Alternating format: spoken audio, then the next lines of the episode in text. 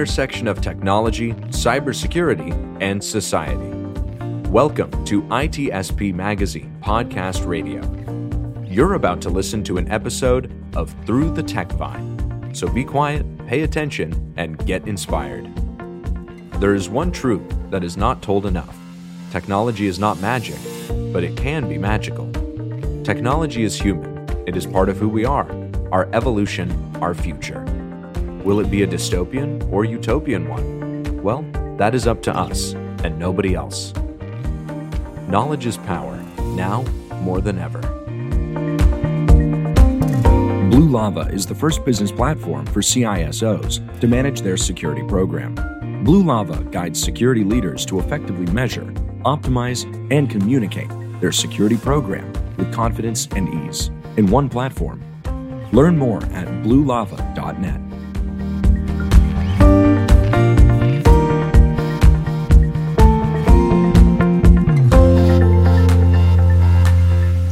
Well, believe it or not, it is episode 24th. And this time I actually counted. I was very embarrassed last time. I was like, hey, everybody, join. It's 22nd again. second for the second time. No, so this is 24th for real. All right, we'll go with 24th. Yeah, but right. at least that's what I said. It's uh, it's the night before Christmas, the 24th. There you go. That's what we were talking about right before going uh, live about uh, Christmas tree and decoration and how apparently people are very excited about a festivity this year and uh, they want to go back to some kind of normal. We'll see what that looks like. And uh, but at least we get to. Slung on the windows with very little carrots. You know, um, somebody has been posting about listening to Christmas music, and uh, actually, I, I think it was um, who who was it? I can't remember. I'll think about it. But and I said, you know, nothing wrong with that. I I listen to Christmas music during the summer, so it's uh, it's whatever you make of it. If you want to listen to Halloween and when it's uh, February, that's cool cool with me as well. Yeah. Well, it's- it's always the season. Or if like if you're a Hallmark Channel fan, I mean, I I think that they're gonna get to a state where it's just all Christmas romance movies, like 365. so All year long, always Christmas. exactly. Yeah, it's always Christmas. Maybe a little Thanksgiving thrown in, but you know we, we all look forward to the festivity and of course we need to respect different festivity not everybody of course enjoy the the, the holiday that that is the christmas but every culture has their own holiday. And uh, you know what? If it makes you happy why not? It's like your birthday. Want to celebrate your non-birthday? Go for it. Well, and I think actually in the tech vein of the vine, um, I, th- I think if you look at most of the holidays that occur right around this time, they're they're some kind of a festival of lights, right? Diwali is Yes. a festival of lights. You know, we, we celebrate uh, with the menorah and the lights, you know, and the, the oil lasting for for um, eight nights and. Uh, Seven, yeah, eight nights. uh, but you know, then Christmas lights, you know, it's all ultimately we kind of go back to in a lot of these celebrations the the lights, and I think it's because human beings aren't fa- fans of the dark, so we we like technology that brings us light and that we celebrate it. There is something very very magical about that Yeah, no questions about it. Imagine when people used to look at the sky just because there was no TV and there was no lighting pollution, and they could Mhm. see the stars the way that we certainly can't see today. I mean, uh, you can try. I remember, uh, Sean, you remember when we were chasing the, the the last comet that came around? You were trying to get pictures, and I remember you. You got some good ones too because you were actually in an area with not much uh, light. But it was very difficult. We had to drive all the way up on the mountains in order to even try to see it. And then we luckily we did see it but uh, So we had, we had to escape technology to enjoy reality. yes, i love that. I, And, I and then you busted out some technology to capture the moment. of course i had to pull out well you know it's a picture or it didn't happen that's that's how it is That's right. right?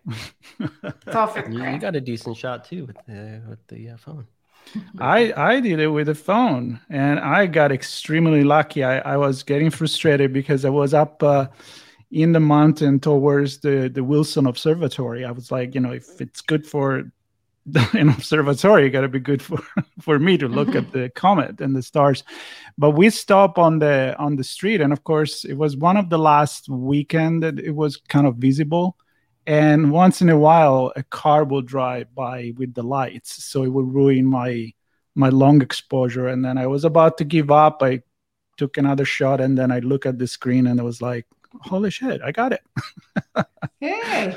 yeah it was really good I, I i enjoy very much and tonight i know for the people listening live it is tonight but uh, for those uh, listening to the podcast uh, in the day to come they they may hopefully they'll they they could have seen it. Uh, there is the the lunar eclipse tonight. Apparently, one that happened.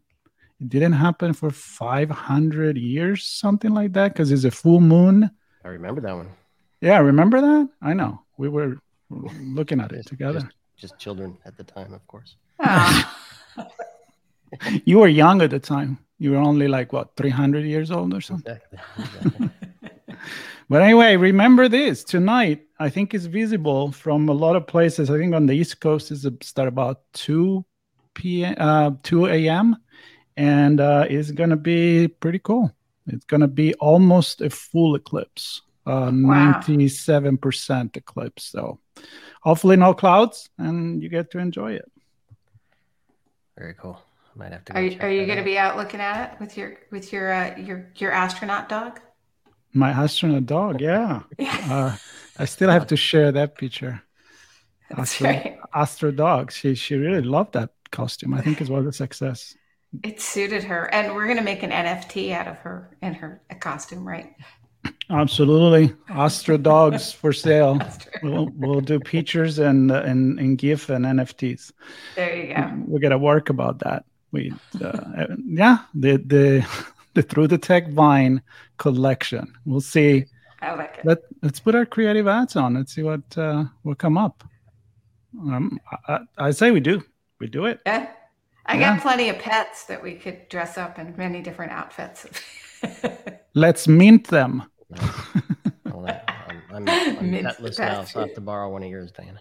One of yours, Marco. Wait, are- are you That's that's cool. John? I know he's pedless now, but uh, I'm sure you'll you'll work on it really soon. But you know, give it the right time. It's uh, and I, I'll give you one of mine. We got three, so I'm sure that'll go over well in the household. yeah, I'm sure. I'm sure.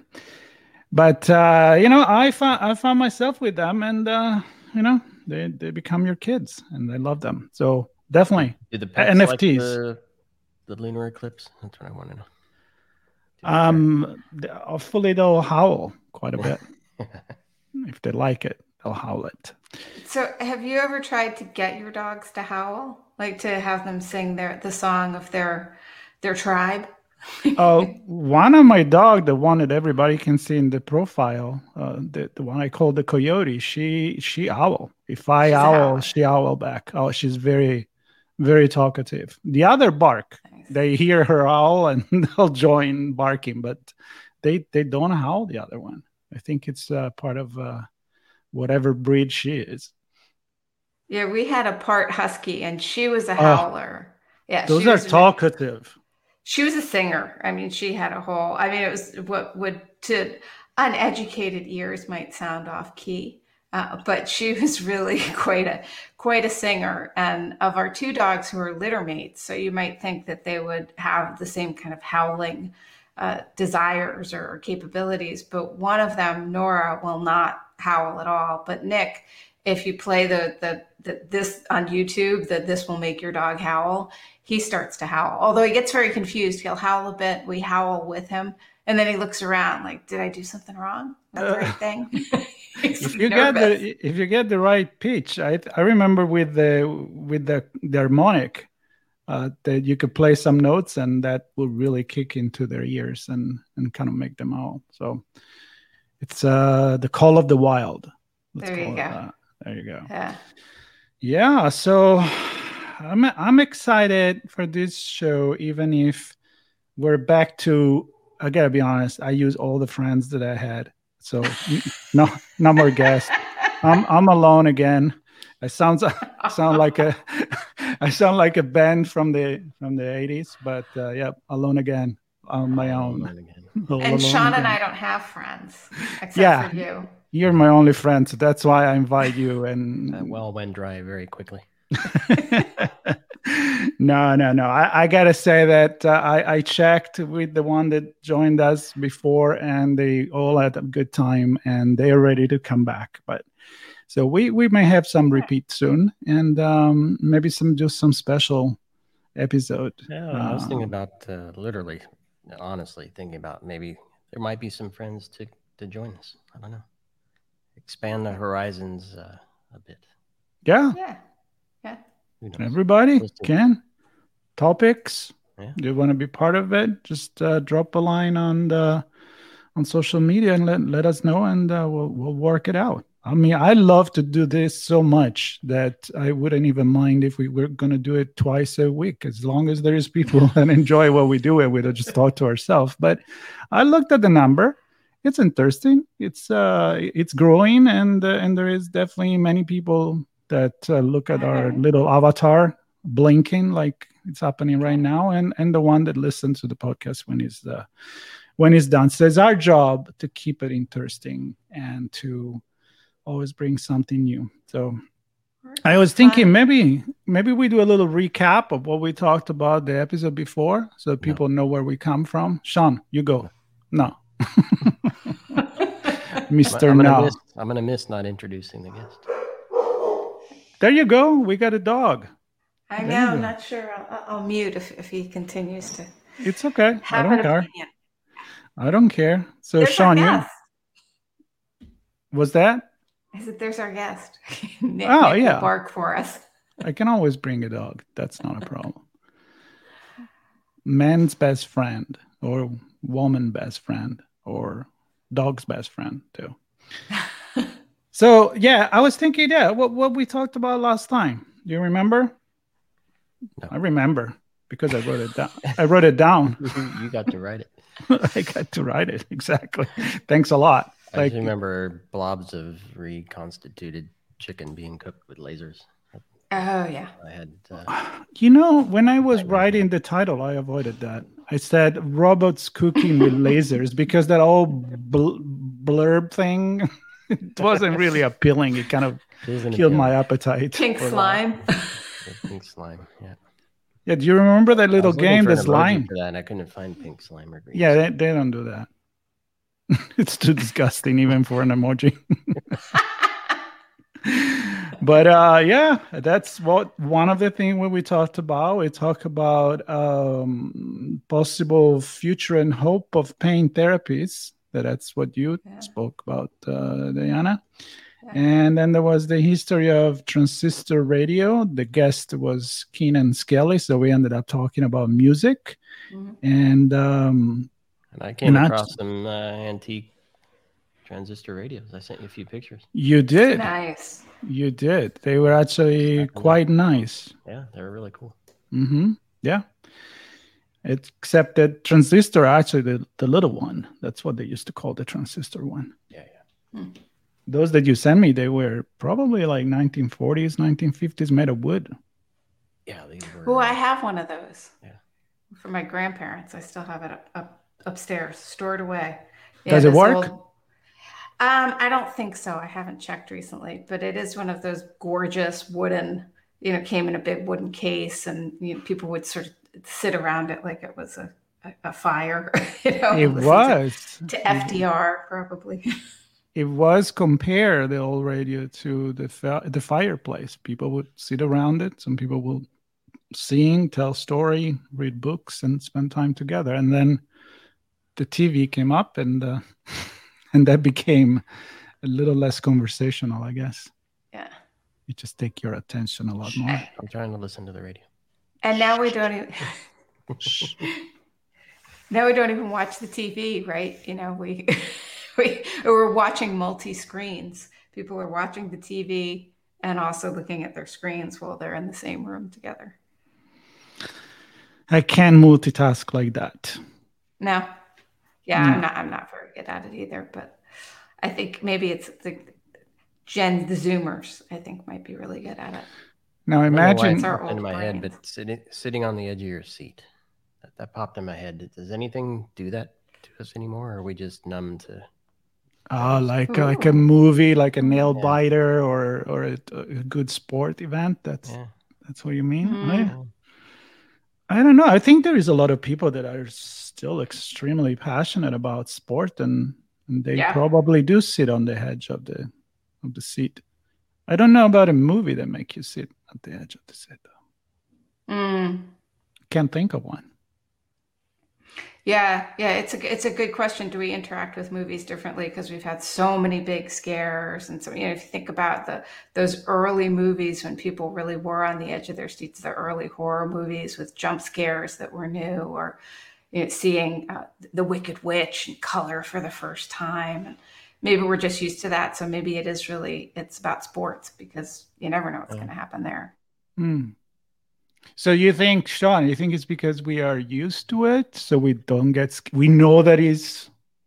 Yeah, I was just I was just picturing people in the '40s sitting around uh, an old radio, and I, I have one from Europe, and it actually has European bands on it, so you can tune into things from different uh, European states. Mm-hmm. And uh, immediately brought a vision uh, or a visual of people sitting around listening to uh, status of uh, the war, and that would put mm. you on the edge of your seat for sure. Oh, that's... oh yeah. Well, you, I think we talked about it once, or at least I have talked about it with the famous uh, the war, the war of the world that uh, mm. yep. from H.G. Wells that Orson Welles did, and people were really freaking out because it was for Halloween night, and they didn't know that uh, that it, unless they turn it on at the beginning when he said this is a dramatization of this book it was so well done. And it was uh, kind of close to when the things started to happen for the second world war that people were like really ready for something really bad to happen and and this they thought it was real. So that i those they were really on i don't even know if they were sitting. I think they were standing and running at that point so, has anything ever kept you guys on the edge of your seat or scared you enough to? I, I ran out of a movie because I was so scared. Um, yeah. and it's it was Fantasia. Wait, what? I, huh? I was in third was grade. it was it was the music. and it was very loud. I was in third grade and it was a, a, field trip and I was just overwhelmed. I don't know. Mickey overwhelmed me and I ran out screaming. Wait, that, that the only one that could have really scared you was uh, uh, I think was called Night on Mount Baldy, which is the one with the with all the monster coming out. So maybe that was that segment. I I, I guess I'm easily overwhelmed. But so wow. how about you guys? What's ever kept you on that? Scared you or edge of your seat? I don't watch horror movies. I just can't. I I don't like it. But there are some that cross the line. I I remember the first time that I saw the the Silence of the Lamb. Oh yeah. An Alien, the first Alien. I remember yeah. I was, yeah, that coming out of the of, stomach.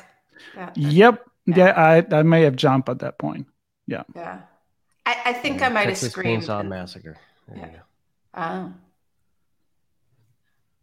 Now, were these in the theaters where you guys were seeing them or at home? Do you think it's scarier in the theater? I think it's scarier. You think it's scarier? I, I think do. it's less scarier for me because I I'd be like around people. Hmm. And I am I don't know. I I no this one I'm telling off the energy of other people being scared though. That's true. That's oh, true. that's true. That's totally true. The crowd the crowd affecting you. Go with the wave. Yeah. Like everybody After scream, you're like, laugh, okay, I'm going to scream too. Because it must be funny, right? yeah, exactly. scream when they scream. Oh, I'm supposed to scream here. this must be the time. hey, there is a reason why they play the laugh in the sitcom. That's right. That's true. To let you know that it was funny, and and a lot of people laugh because of that, and you get so used to it that you don't even realize that they're doing that Um, but if you look back, and many probably that you were looking when you were younger, and and, and you're like, oh, wait a minute, I never realized that there was the there was the laugh uh, track under this, and uh, there was. Yeah, cueing us along subconsciously. Mm-hmm. The music does that, right? I mean, the music help you on on the score to make you feel like scare or. I mean, th- think about movie like uh, you know Hitchcock, and that that sound, that music, that sound effect that you know it's a scary thing or when. Have you ever rewatched so like we just caught Vertigo again a couple of weeks ago and some of the scores in the Hitchcock movies went from effective I think to like melodramatic like especially in Vertigo there's like no no no no no when Jimmy started it can't make it up the bell tower and it's like and the music just overwhelming. It it almost borders on the comedic I think. Like a little too much? Yeah. Yeah is that heresy to say that? But yeah. maybe different time it, it didn't have that same impact but now it feels a little like wow that's some intense score that's going on. You gotta you gotta put it in the context. Yeah it could have been of the time. Yep yeah, stuff that make you laugh uh, maybe at the time doesn't make you laugh now, and stuff that scare you at the time it doesn't make you scared now. So yeah, yeah. Cool. Well, I I I, I definitely want to do some uh, some going back and and rewatch some classic movies that even some I actually haven't watched. Um, as a, as a teenager, I was like, "Nah, that's old stuff. I'm not gonna watch it." And and now maybe I I understand that there is so much value, a cultural value into watching something that and really contextualize it in the time that it was done. That's very important. Did you ever have a movie that was so built up in your head you were almost afraid to watch it? Like for Again? Me, or no, just to watch it at all. For me, it was like Casablanca was one of those movies where I, would heard so much about it. It was such a, you know, um, uh, you know, it was so classic. Also, Citizen Kane. I mean, I almost was frightened when I started those movies. Oh, see, I'm frightened again. But you know, I was like, what am I going to see? You know, will I be able to absorb this? And is this going to change my life? Because they get so, and then they're amazing movies, but you know, they're movies. but you were not blown away. Well, I mean, pre- Casablanca's good. Citizens Kane, yeah, yeah, not not blown away. I don't think by either of them. I, I, I never seen great, Casablanca. But... I never hmm? seen Casablanca, so I can't judge. Okay, well, that's your that's your assignment. Then you got to go watch okay. Casablanca and, and tell us if you're just completely blown away by. I mean, it's good. It's a fantastic movie. I just, it's not like when I watched Fight Club for the first time, or when I watched ah. Blade Runner for the first time. I just was like, "Whoa, my world has feels like it's kind of fundamentally changed." I just didn't feel that with Casablanca, but I, I realized I'm going to get some hate mail after that. So. Hmm. No, I don't. I don't think so. I mean, again, it's it's a it's a matter of the time and the context that, that you look at it. Yeah. Um, I remember I was blown away. If you want to talk about that, and then we can talk about mm-hmm. some tech news. But I'm kind of diving into tech right now. Is when I watched The Matrix, the first Matrix, yeah. and that was in the movie theater. I remember I was with a bunch of friends.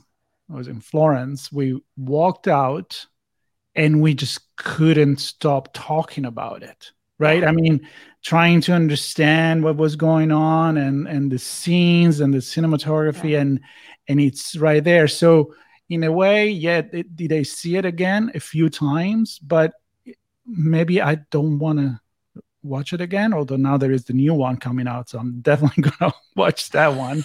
But that original one that feeling that i had um i don't want to ruin it. It's kind of like what's too good Oh, I see what you're saying. Yeah, it was so impact, huh? Hmm. So I have rewatched most of the movies that really had a big impact on on me at first, and and they hold up. I mean, it's yeah. it's it's kind of great to just go back and synthesize it again as you've advanced in your life, or or Blade Runner, for example, because it hmm. was supposedly 2019.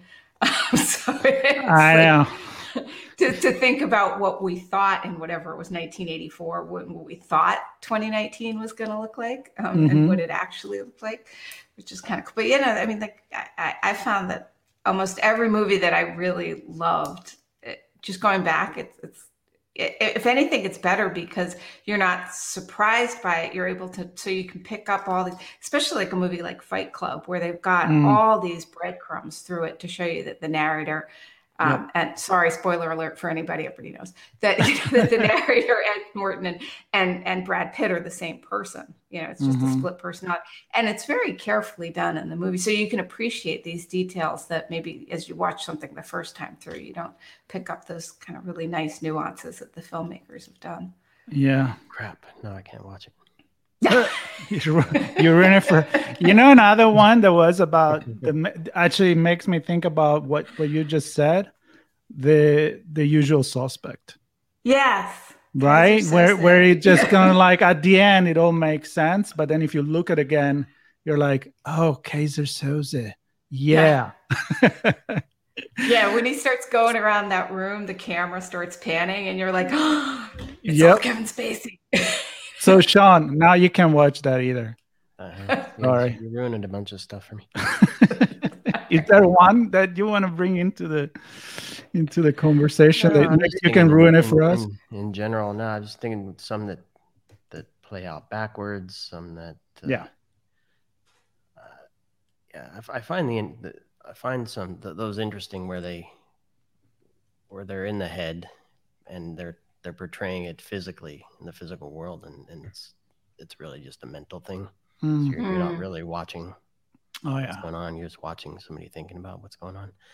But they're not always done well. I can't remember all of them. But, uh, you need a good script yeah. right there. Yeah, for sure.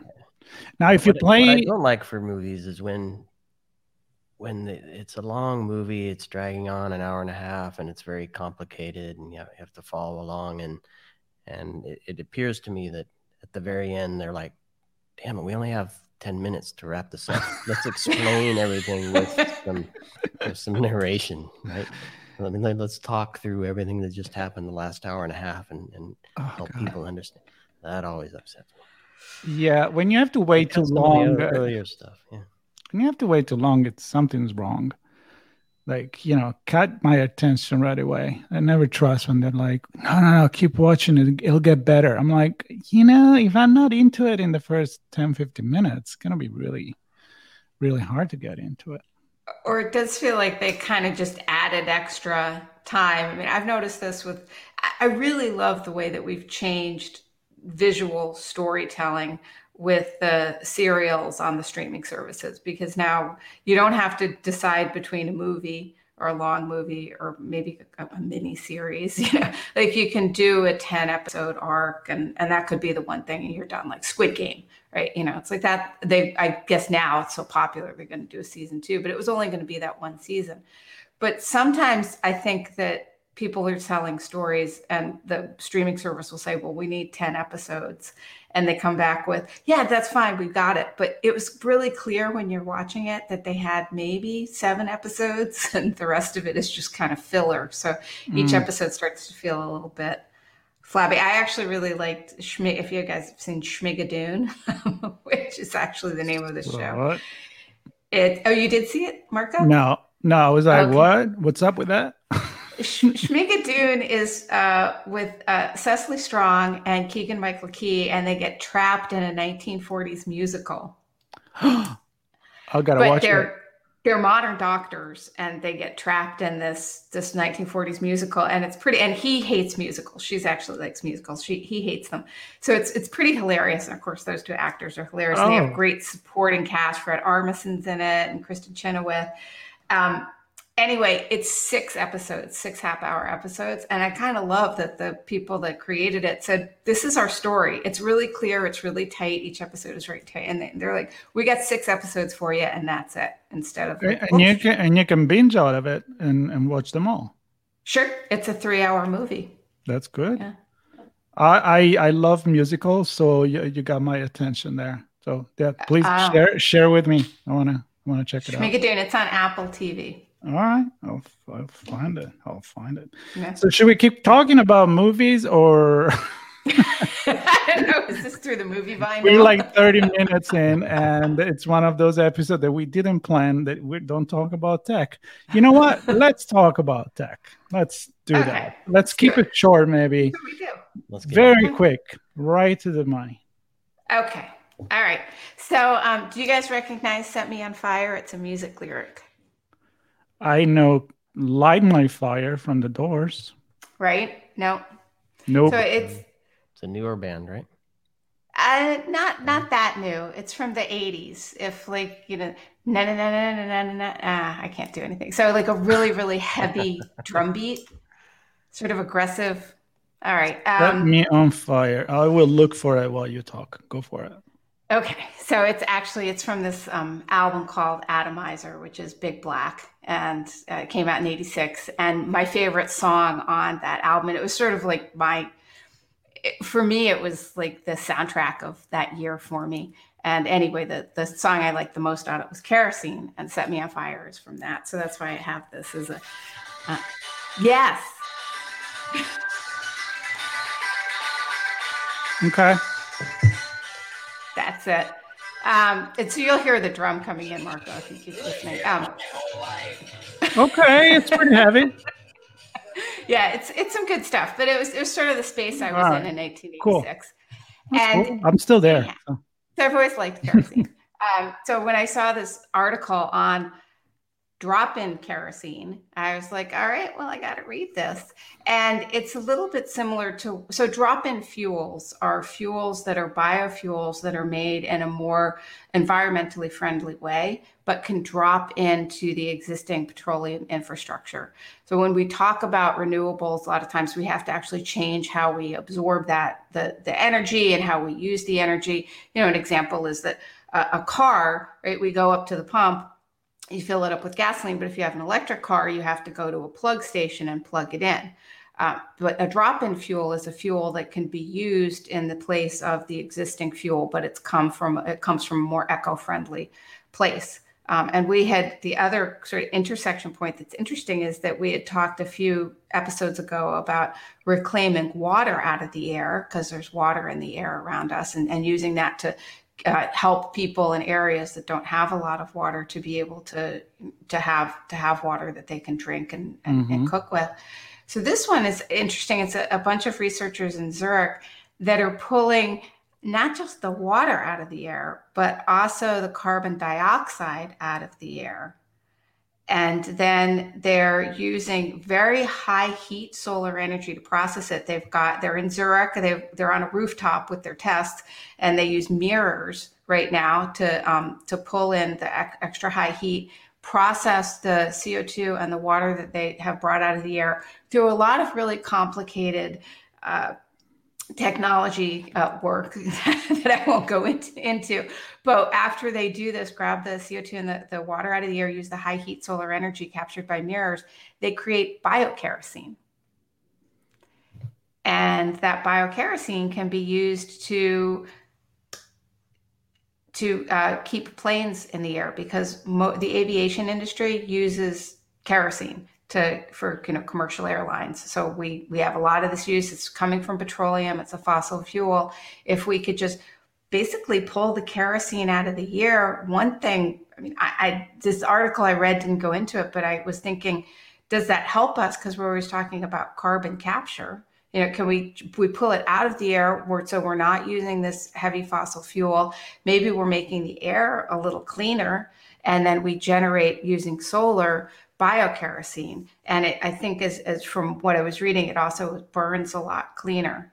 So kind of cool what's going on with scientists looking around us and, and examining the air and thinking how could we use this air to make our lives better uh, both and one just recapturing the water but now this group in, in zurich with actually trying to make kerosene out of it so and keep our airplanes going so when you think about when you're buying a ticket and maybe your your travel site says do you want to eh, you know get carbon credits for this trip i mean we could make that very real Yes, because the fuel that's moving this plane came out of the air that we're flying through.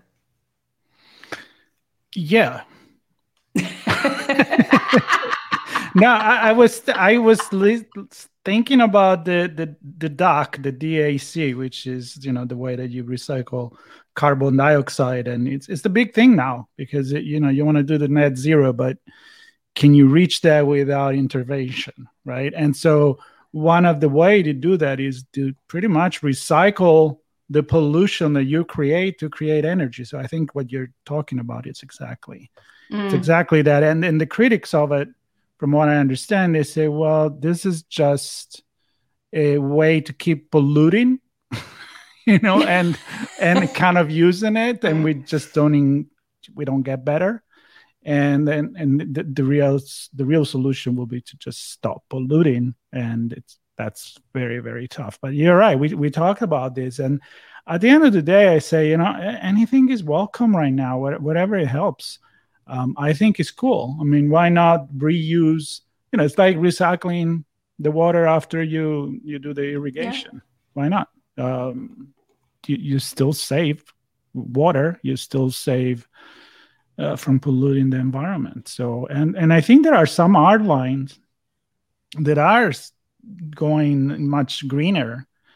And uh, and if i'm not wrong they make you choose when you buy the ticket if you want to contribute to that or, or mm-hmm. not. I mean i know i've read something like that. So yes. Yeah and and i think you're right marco that, that you know it's it'd be wonderful to just be able to to trans to, to do everything at once and, and make the world a much greener, more eco friendly place. But I think realistically, we're going to have to do some of these harm reduction measures on the path to um, being even greener. So biofuels could be, drop in biofuels could be a good bridge. Mm-hmm. So uh, I'm, I like to sail, and mm. one of the resources that are uh, precious when you're out in blue open water is fresh drinking water, and they they make desalination devices that you can put on the boat to keep your water supply there when you're out for a long time. You don't have to carry a bunch of water with you. Mm. And I'm wondering, so as I was thinking about that as you were talking, Diana, and keeping planes in the air, I was thinking, well, is this something that could go on a plane and as it's flying, suck up crap and create fuel that it can use as it goes. So it can kind of self fuel. I don't know if the technology is to that point or not. Does it have to be ground based, land based uh, production of this biokerosene, or could it be done on a plane? And does it have to be planes? I mean, do we switch other other technologies. I'm thinking tractors and things like that. I don't know. They're they're using diesel, which is... I, I think I think they're trying to do that. Exactly that. Yeah.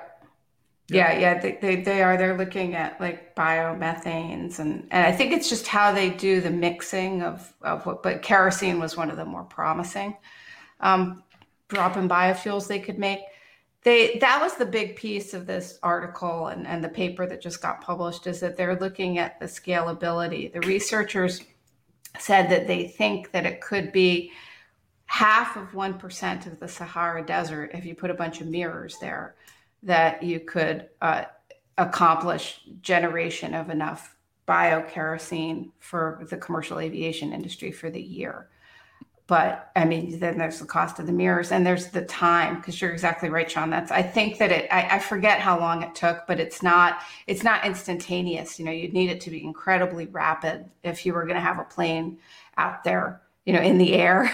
you know, like it has to you have to have high confidence you can yeah create the, the fuel going on. Yeah. Yeah, but I mean, always scale. I think back to mm-hmm. all the all the tech stuff that I've been involved with, mostly software. Um, but it, it's always there's always some limit that gets hit where it's good, it's really good, it's great, it's not perfect.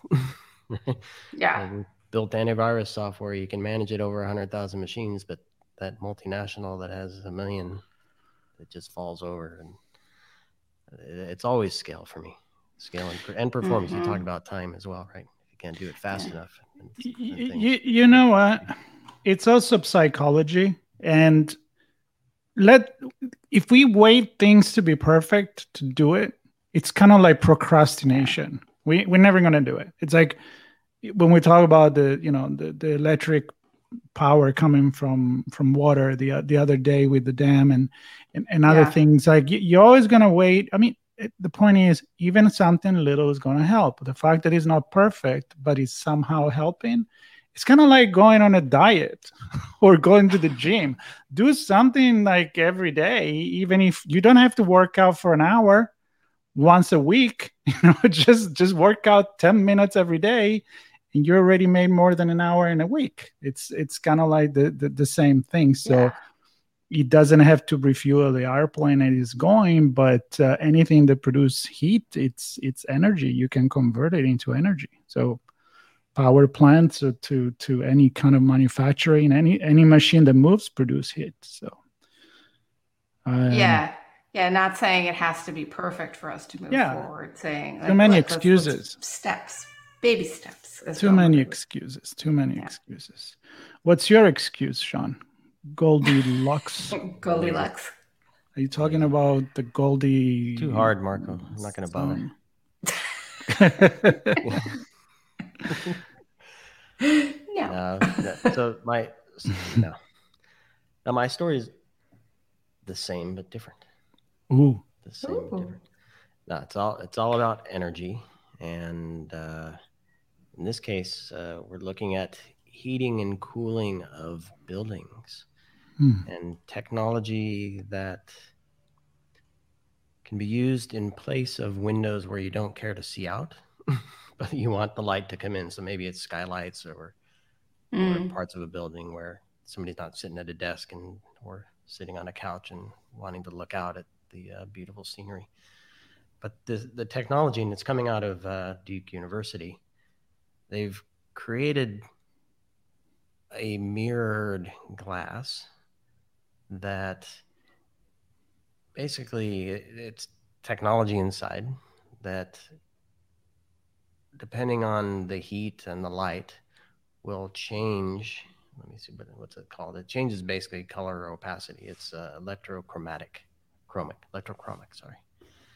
And uh, it changes to allow light in deflect light black out things to help keep inside cool uh, let the good light in blocking the bad light uh, to help keep things warm when it needs to so the idea is depending on the temperature inside and the and the lighting outside, uh, these windows or these panels could help warm and or keep cool.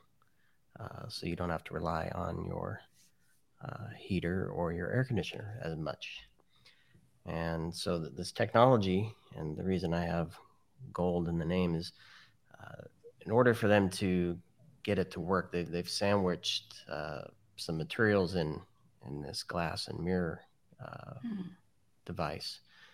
And the, the material that they put in there uh, didn't quite work right. And they actually had to inject or put a layer of gold on top that would allow the electricity to move through this material uh, without impacting its ability to change color and opac- opacity and uh, do what it's supposed to do in terms of letting in certain lights and blocking other rays and and uh, cooling and heating as it's supposed to. So seems pretty cool. Again, this this kind of to the point of scale. It's uh, a nice proof of concept. Um, hard to produce at scale. Hard to get it in use at scale. And because it has, like I said in the beginning, uh, has a mirror. Uh, yeah, capability or functionality or uh, yeah attribute to it uh, it can be used in every window. So it's not solving every problem, but where where it can, and skylights seem like the most, most obvious, where the sun, you want the light through a skylight, but that ray of ray of light often heats something. Think about a big warehouse where you don't want a bunch of extra heat. That, that actually could help cool, not just not just melt stuff. but inside. but did you say it cannot be transparent? Yeah, I'm Yeah, confused. you don't. Where's the you don't mirror? see it. The mirror is on the outside, Hmm. helping to deflect rays of light Okay. that Oh, got it, that, got it. uh, that would otherwise heat the inside. Mm. So it's letting the light in, blocking Yeah. the rays that that uh, conduct heat, but then also, um, yeah, using the opacity and technology. People But smarter ca- than me figure this out. They they can actually release the heat and keep things cool as well. Yeah, can it can it change? Like, because I could like maybe because in the in certain times of the year you want the in the cooler months you want the sun coming in. You want the, to get that solar gain in the right in the building. So, um, but then there are times when you want to deflect it. So could it change? Would it would it not be a mirror, or is the mirror? I'm, I don't know anything about optics. I'm wondering if like is it always a mirror to passersby? Because this could be really cool in cities right? You know, you, you got, um, you know, you don't necessarily want people looking in your window, but you might want to look out that window. Yeah, and I, yeah, I don't know about the translucive properties in terms of pointing, looking out. Um, I don't remember reading anything in here for that. Hmm. Um, yeah, it's mainly, I think it's mainly for light, not for viewing through. Okay. All right. Yeah, so Yeah. they they did talk about using it on on buildings. Um, But that's the key. You can turn it on and off accordingly to what the season is, and if you if you want them to be active or not. So Yeah, maybe its like primary primary purpose is for heating and cooling. Yeah. So re- replacing the the devices that use fuel and electricity to heat and cool. These panels, um, which look like windows, um, can also Mhm. be used to let light in and, and and things like that as well. So Right. So okay, so it, it's really kind of like it's it's not a, a, a window technology in the sense that it's something that you look out of. It'd be more like a replacement for a wall, because now instead of the wall just being something that blocks your view and has a lot of insulation, you could be allowing heat in through that wall or deflecting heat from. Okay, yeah, that's interesting. Yeah, another way to look I was thinking the same thing. It's not really substituting a window; it's substituting a like a wall. Or, Yeah. But I hmm. mean, it's true because all we do with walls now, like in, you know, we have a net zero home and basically our walls are kind of like thermos, the sides of a thermos. They're just, they're, we have, they're a foot thick and they're super insulated inside. So this way, maybe it'd be like more, and it's just to keep whatever temperature is the same, like the way a thermos works. But this would be being able to use the passive solar without having to have so much insulation and, and possibly even certainly in the in the cold months maybe you wouldn't need to heat at all if you could allow the wall could allow the sun in that low winter Yeah, sun if you can capture the capture the rays of the sun and the light to Yeah. do the heating for you. yeah yeah, especially if you retain it, you you kind of cut uh, the use of uh, like a solar panel at the time. You, you know, you cut the middleman. You just That's- use directly the wall. Did they say the r value of it i mean i wonder if it does have to be insulated Uh, too did they say what the r I value don't remember any R value being mentioned. Okay. here. No. I didn't read the whole paper. The the paper may have Yeah. details on that. But But uh, I, I love how people are getting creative with things Yeah. that we've been given as like, oh, wall are always going to be walls. And now we are, you know, we're like reconsider. Does it really just need to be a wall, or can it have a functionality that we didn't think about? it's a smart Right. wall It's did a they call it a smart wall. smart wall or is a wall that does something else too and uh, if you think about it even in the i don't think they did it on purpose when they had a choice but you know like all tribes that they will make walls in a certain way maybe not of course using cement but using like i don't know argil or any kind of mud that they get and mix it with Mhm. with leaves and, and other stuff and maybe uh, you know other kind of natural material because they realize that hey this retain the humidity. This is blocking more the heat because you're living in a in a place that is really hot. And maybe you know doing igloo when you do it with ice cubes and, and it's kind of counterintuitive but when you don't have anything else to play with it's gonna have to do and it does work right? You'd make a hole in the under the snow and you're gonna be you're gonna be warm. So uh, getting creative with you know and not giving things for for unchangeable. You know, we go back to you know it's just one of those little things that you can do and uh and it's gonna a piece at a time make a difference.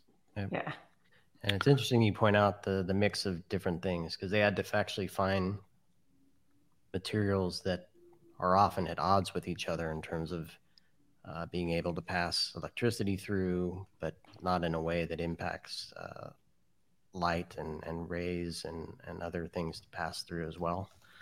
And so they had to actually find conductive materials that can change color and let light through, which were, if you think about it, uh, based on this article, are at odds with each other. So they actually had to find things that you wouldn't normally expect to put together to make this work. Yeah, it's pretty cool. Yeah, well, that's uh, science that advance, and, and we'll, we'll find a use for certain things to do things that we didn't think it was going to be used for, like recycling the the the, the combustible as as you eject it from a plane. You yeah, know, yeah. go, go out of the air. Yeah. Exactly. Exactly. Well, I don't I don't think I have enough time for my story. I, am just gonna tease it. Well, you know, it's uh we, we talked about movies quite a bit. I, I mean, I, I could, but I, am going to suggest because it's something I'm passionate about and it's all over the news.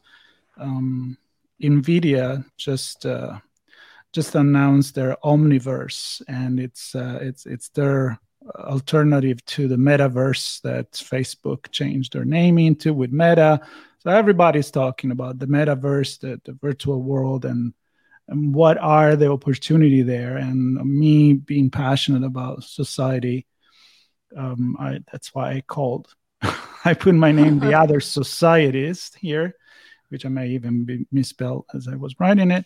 Uh, the, the thing is that um, it's it's happening right? So there's there's Snow Crash there's um, ready player one all this sci-fi world that we have been imagining it's it's actually happening. You put the goggles on and uh and you go live in a different metaverse. Now right now picture it didn't happen. Well you you've seen pictures. You you've seen uh you know mark zuckerberg showing the the meeting rooms of people, people. without legs. And there is a reason for that. Is because you're wearing goggles so you can't really reproduce the movement of the legs unless you're wearing like a suit. And um, it will be really off the movement of the legs compared with the movement of the head. But eventually you know again if you read you know ready player one you'll you'll know they put complete suit to to do uh, what you see in the movie when they do special effects so to, to see the limbs moving and stuff but why does it what, have to be a suit? Or can't we just inject the uh, sensors? In the bones, in the blood? You hmm. could. That's an idea. I could, uh, yeah. But you're fluorescent, fluorescent. You, you could do that. Uh, I'm, I'm, sure some people will get that. Not the vaccine, but that they'll be okay with it. Well, it's gold plated. that makes all the difference. yeah, well, I think that the, the good thing is uh, if you want to get away from the world, the metaverse, you take your suit off and you're okay. If you if you inject it in your blood, uh, you're always there. So that that'd be a thin line between utopia and dystopia. What if you can never leave the metaverse?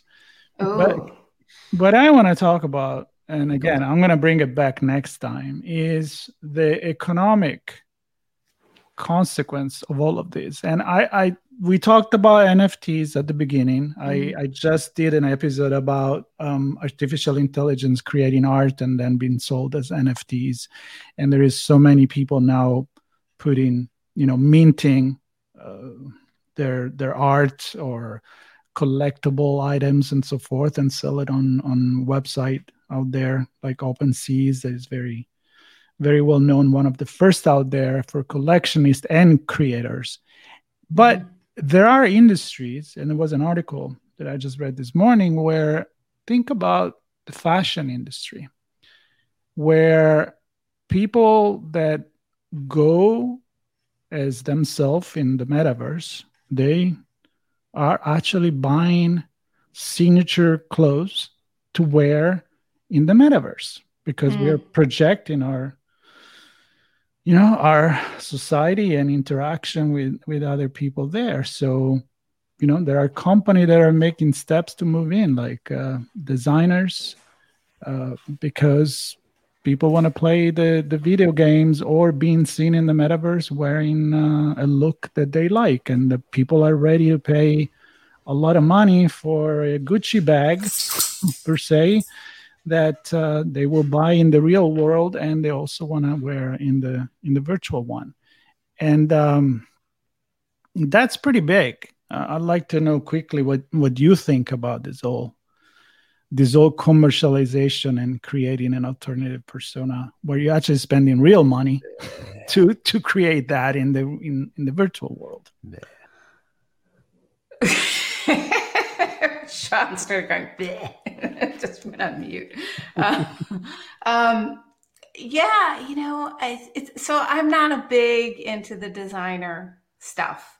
Um, yeah, I, I like quality clothes. I like cotton, um, which is a big thing for me. But yeah, paying a lot because it's it says Gucci on it, or because it says you know Alexander McQueen or something. I, I that's not my thing. So the idea of thinking about paying a lot for something like that in the metaverse is a little bit weird. On the other hand, look, it's already happening. It's already happening in these these massive these multiplayer games where you have to pay more to get you know you get a, a prettier shirt or you can get you know, it may not be designer or you get a better hammer if there are hammers in that game so I think people are already acquiring things in these games. So if if any, however anybody spends their money and what they want to spend it on is obviously a okay. Um, I just get a little concerned with people that maybe don't have a lot of extra money, getting kind of caught up in buying these things thinking, oh, maybe I can sell my digital Gucci bag in the future. It's going to accumulate value. And then finding out that it doesn't actually have value. That makes me sad thinking about people spending on things that may not have long value. But if they're spending on something because they want it and it gives them joy, then who cares if it's digital or physical? Like, get that, grab that joy. This is such a huge topic, man. Yeah. wow. It, yeah, it is, I and I, I am bringing it back. The whole episode next time. I'm I'm bringing the whole episode on the metaverse because, like I said, I'm reading a lot about it. I think it's fascinated, uh, fascinating, and and there is gaming application, of course, which, as you mentioned, it's already happening. There is the functionality of certain things, like you mentioned. You know, you, you're playing a video games. You want to you want a better a higher score defense shield versus i mean that's right. always been happening and since the the multiplayer uh, games out there but as people move their persona into the metaverse and they are actually seen it's just not experiencing a museum or or you know a google street or anything like that but you're actually interacting with your friends it's it's natural that that you want to look in a certain way. Wow, and. I agree with you when you're saying, well, but on one case you're saying, you know, I like to wear soft stuff because it feels good and I don't need the ah, brand, but I it's cold in the winter. I want it to be cozy. Yeah. And how do you apply that to the metaverse? Is it just a an aesthetic attribute? Or is actually have a functionality for it? Like you're buying shoes, you're like, okay, these are nice and they're also really good quality. Maybe I can wear them for for three years, four years instead of something that I pay less and maybe broke. So you make that kind of decision. Can you make that kind of decision and drop a lot of money, you know, in the metaverse? So it's really intriguing when you think about a, a utopia, a dystopian vision of, of this. But so, it's happening. So, are we talking about a meta Thanksgiving then, next episode? I think we're talking about a meta turkey. Okay, let's do it. Okay, so Sean, what's the plan? Because Thanksgiving, it's, uh, it's Thursday, and we're not gonna go live on Thanksgiving. Goggles. So, what are we gonna do? Get your goggles. we're gonna be a virtual Thanksgiving episode, which we record. Uh, We'll, we'll, Tuesday? We'll, we'll, still entertain on Thanksgiving, but uh, we'll be enjoying it as we're eating our stuffy like everybody else. All right. It's the So magic Well, of we'll have technology. something. We'll have something for everybody to enjoy. so the plan But don't is worry, we're not going to be working on Thanksgiving. no. So but the plan is that we go live recording on Tuesday instead of Thursday, same time, noon Pacific Standard Time. And then uh, you guys can enjoy it anytime you want. Be delicious. On Thanksgiving. It will be it will be meta delicious. You can you can lick your goggles of how good that is. Yes. All right. Well, this was a, diff- a little different. A lot of movie talking, and uh, for the first time, we actually have a plan for for next week. And who knows? Maybe we'll bring a, Little friend. Sean, do you have a friend? I have no friends. Just walk in the middle of the street, grab somebody, give him a give him a mic, and it's not too crazy, okay? Not too crazy. All right. I'll keep it keep it clean. It, it's up to you. It's up to you. Nice. All right. Thanks, thanks for that pressure. Uh, Go in Central Park. See who you find there. There's a lot of people in your city, Sean. Yeah. grab a goose from the lake. Ooh.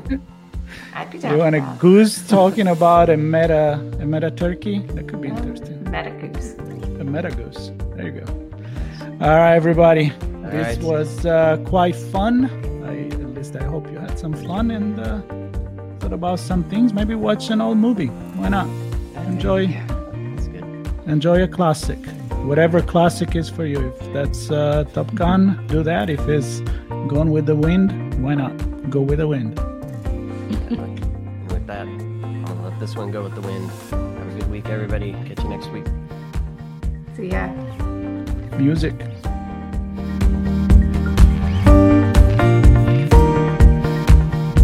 Blue Lava is the first business platform for CISOs to manage their security program.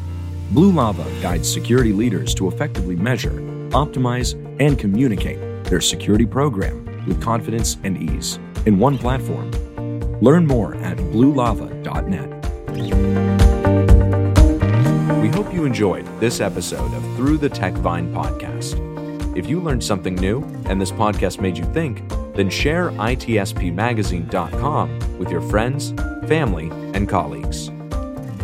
If you represent a company and wish to associate your brand with our conversations, sponsor one or more of our podcast channels. We hope you will come back for more stories and follow us on our journey. You can always find us at the intersection of technology, cybersecurity, and society.